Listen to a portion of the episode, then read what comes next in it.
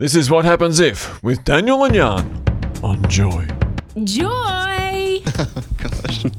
Gets me every time. She's our favorite mm-hmm. This is What Happens If on Joy 94.9. And tonight we're asking the question what happens if we rebuild the economy? Yes, and lucky we've got someone who knows what they're talking about here. Dr. Richard Denniss is Chief Economist of the Australia Institute, author of Curing Affluenza and Econobabble, co-author of Affluenza, and his fantastic, I say fantastic quarterly essay is titled Dead Right, How Neoliberalism Ate Itself and What Comes Next. Thank you so much for joining us, Richard.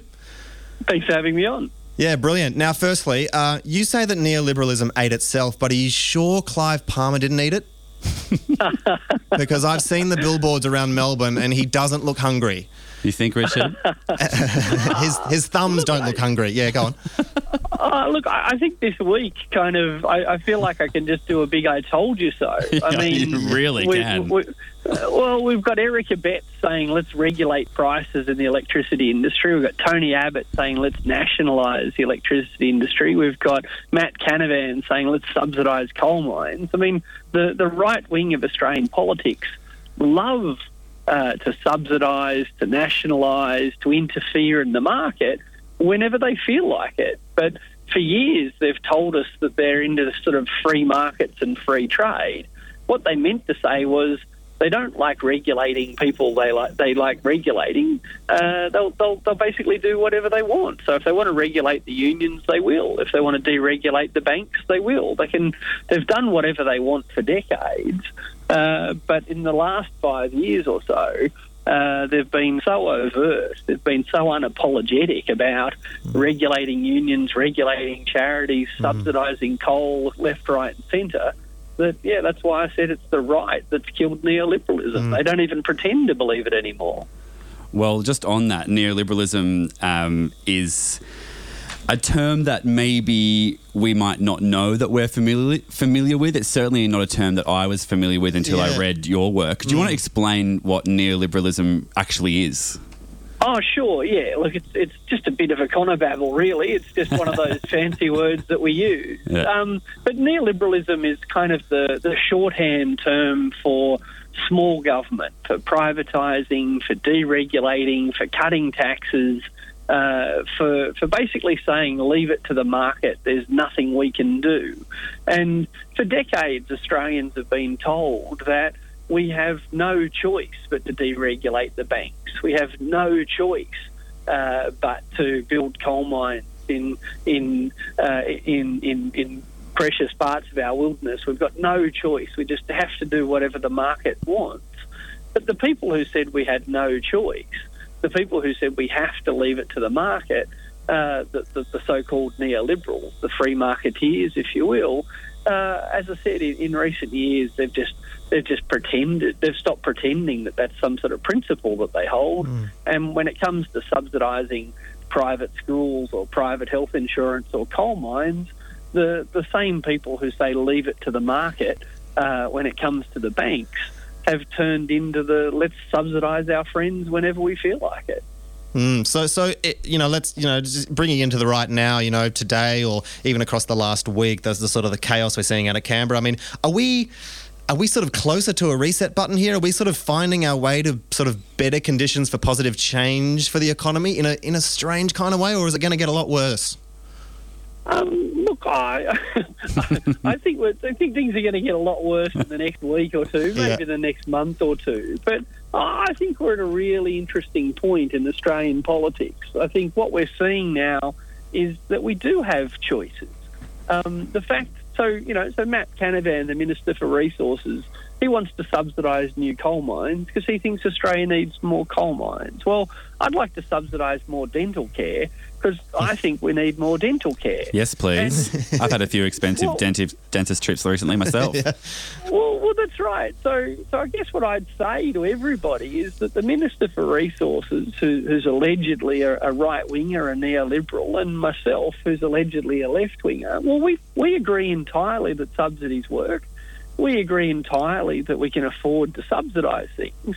We just need to have a democratic debate about what it is we need more of. Because if you want more coal mines, then subsidising them is a great idea. And if you want more dental care, then subsidising it's a great idea. And if you want less people to smoke, well, obviously taxing cigarettes is one way to do that. And if you want less pollution, well, obviously taxing pollution's a way to get less of it. So uh, I think it's time that we admitted that we kind of know how these policy tools work.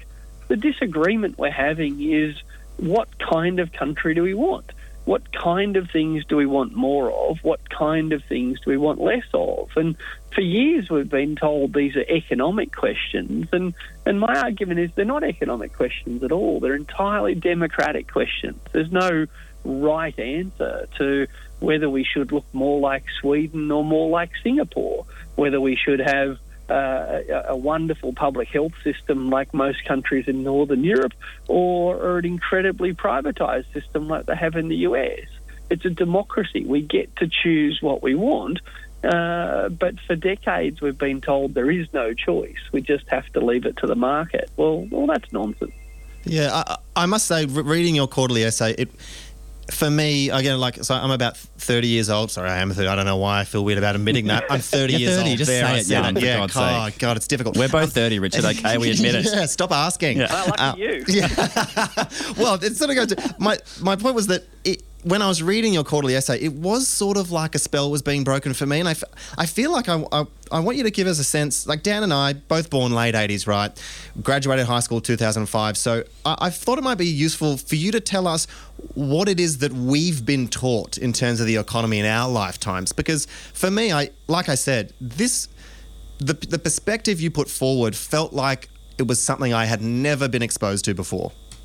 Well, well, thank you. I'm, I'm glad that's the case because I think a lot of people feel like you. So, look, most people in their 30s have been told their whole life that we have no choice but to cut taxes. If we don't cut taxes, we'll be uncompetitive. Uncompetitive. No one ever says what that means, but it sounds like a bad word. Uh, we'll uncompetitive. Sounds like a loser. And- Especially in Australia. Yeah. Sounds really well, bad. that's Not exact, I know exactly. I think it's an Australian phenomena. Mm. Yeah, you'll be a loser. You know, it's like we're, we're Yeah. no good at the Olympics. We'll be uncompetitive Yeah. Yeah. if we don't cut taxes. And if we don't cut wages, we'll be uncompetitive. And the implication, or often it's made overt, is if we don't cut wages and we don't cut taxes, then all of the jobs will go to China, all of them. And we won't be able to do anything here in Australia anymore if we don't cut wages and we don't cut taxes. Now, that's that's that's, that's what some people say. But if we if we look around the world, um, there are countries, and you know I've even been to some of them. You might have heard of them: Sweden, Norway, Denmark, Been there, yeah. Finland, Germany. Yep, been there. Yeah, been there, yeah. Yeah. Well, these are according to the OECD and the IMF, the the World Bank. Sweden is what's officially called a high tax country, and Sweden is what's called a high wage country. They have high wages and high taxes in Sweden, but most people have heard of a few famous Swedish products. You might have seen a Volvo. yeah. You might have you might have been to IKEA. Mhm. Yeah. Well, in Australia, we're told this is impossible. In Mm. Australia, we're told Sweden couldn't exist because Mm. How how could a high wage, high tax country make a car and sell it? Well, I'll, I'll go further than that. I've been to China, and in China, you know what I've seen? Volvos. Mm. Yeah, right. How, how could this be? Why are the Chinese Yeah. importing Volvos from Sweden, a high wage, high tax country? And the answer is really quite simple because we've been lied to for decades. We've been told this fairy story that if only we cut wages enough, if only we cut taxes enough, we'll somehow get rich. Hmm. Well, actually, the richest countries in the world, Sweden, Norway, Denmark, Finland, have some of the highest wages in the world, some of the highest taxes in the world. And, and of course, some of the poorest countries in the world have very low wages and very low taxes. So why I- uh, why the lie? Why why hold back? Well, because uh, what's happened in Australia in the last 20 years is the share of our national income, we measure national income through something called GDP, gross domestic product, the share of that going to profits has risen and risen for decades. So when we cut wages, that's really good for people that own restaurants. That's really good for people that own factories. That's really good for people who own banks. Mm. There's no doubt that cutting wages is beneficial for the people that have to pay wages. Makes sense. But the but the well, exactly. It's not. It's just it's hardly No mystery there. well, but the mystery is how have these people been so effective in saying the best way to help workers is to cut wages? Yeah. Or- Or their overtime, or Yeah, or get hmm. rid of penalty rates. yeah. Or, or, or better, the best way to fund the health and education system is to cut the corporate tax rate. Because if we cut the corporate tax rate, apparently we'll stimulate so much activity that we'll end up collecting more tax. Oh, cool. called trickle. yeah, well, that's called trickle down economics. But unfortunately, It's dry in here, Richard. I tell you what. well, that's right. The, the benefits rarely make it anywhere. And, Yeah. and we know this. Like Ronald Reagan tried this in the 80s. It didn't work. You know, we've, Yeah. we've tried it in Australia before and it didn't work. But, you know, the, the, I guess what, what I argue often is that people use these economic arguments as a great way to dress up their self interest as national interest. Hmm. So they, they don't say, look, I want to cut wages because I'd like to earn a bigger profit, thanks. They say, I'd like to cut wages because if I cut wages, that'll stimulate employment and that'll solve unemployment.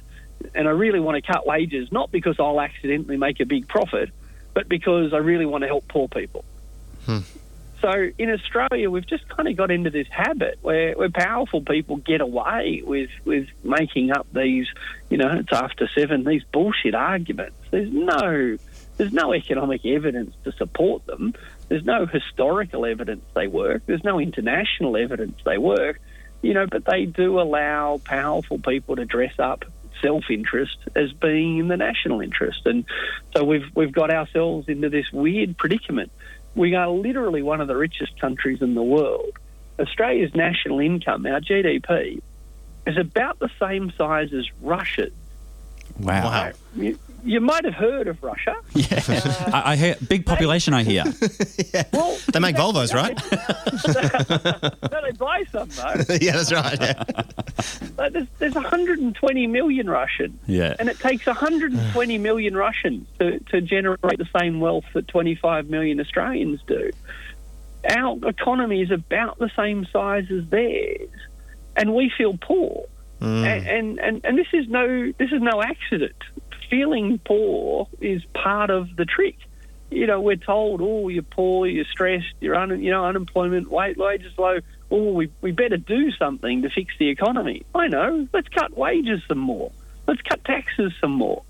Well, you know, unfortunately, it's all up to us. We're a democracy. We're free to choose. And if we keep choosing lower wages and low taxes, no one's going to step in. There's no umpire. No one's going to come and pat us on the shoulder and say, I think you've gone in the wrong direction for 27 years. It's time to stop. Yeah. Uh, we can keep doing it if we want, or we could look at the scoreboard, or we could look around the world and think maybe there's another way. Joy!